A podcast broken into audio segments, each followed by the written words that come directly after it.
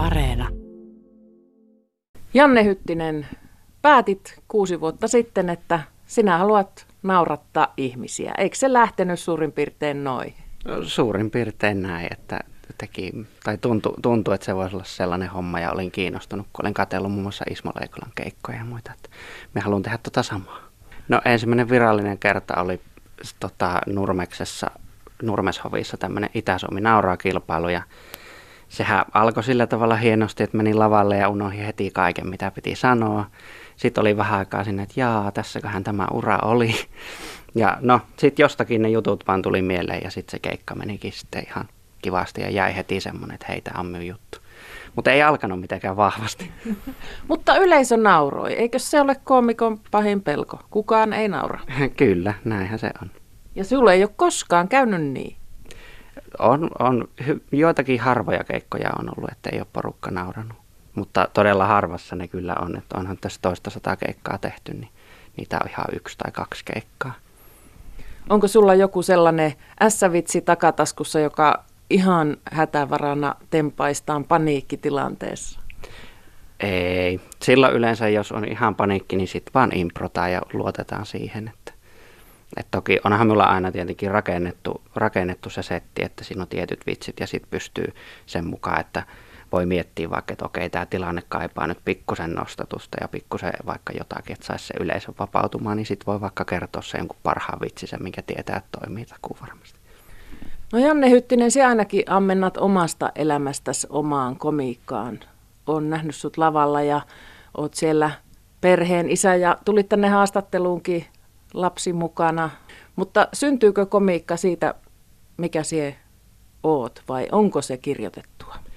Kyllä pitkälti miulla, miulla se syntyy niistä arjen havainnoista ja, ja se voi olla joku yksittäinen asia tai joku yksittäinen lause, minkä vaikka joku No paljon on ne tehnyt myös mummostanikin juttu, että se soittaa minulle ja sitten sanoo jotakin hyvin erikoista ja minä nappaan siitä, että tosta voisi saada jutun.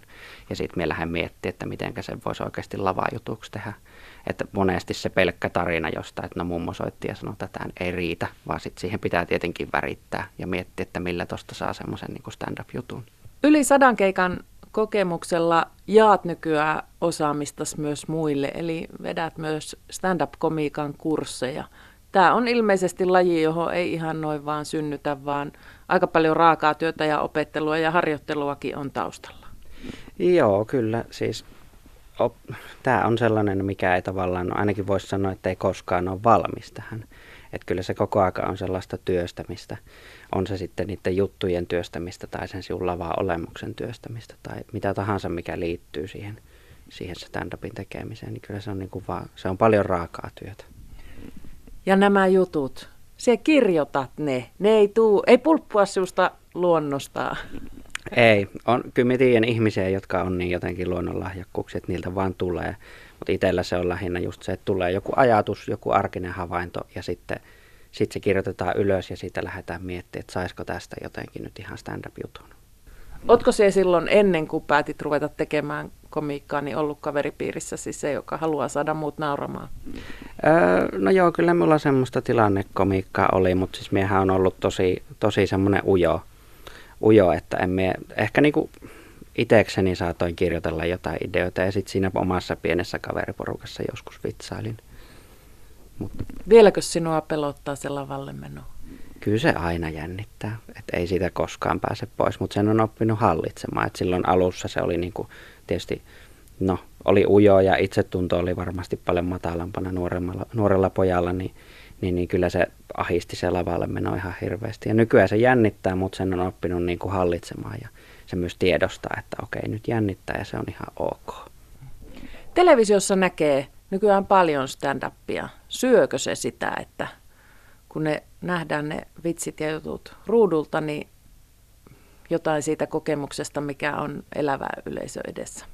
No ei se mun mielestä ainakaan syö mitään, tai niin koomikolta pois, lisäähän se tuo vaan näkyvyyttä ja silleen niin tietoutta, miten paljon meillä on hienoja koomikoita Suomessa. Ja myös ihmisille, joille ei ole mahdollisuutta lähteä katsoa stand-upia, niin pääsevät näkemään sen telkkarissa. Mutta mut se on toki ero, että, että onhan se ihan eri tilanne siellä katsoa telkkarista, kun katsoo livenä. Et kun livenä se on niin kuin, se on niin kuin siinä hetkessä elämistä ja siinä hetkessä ollaan. Se ei ole millään tavalla niin kuin sama, sama tilanne sieltä, kun sinä katsot telkkarista sitä.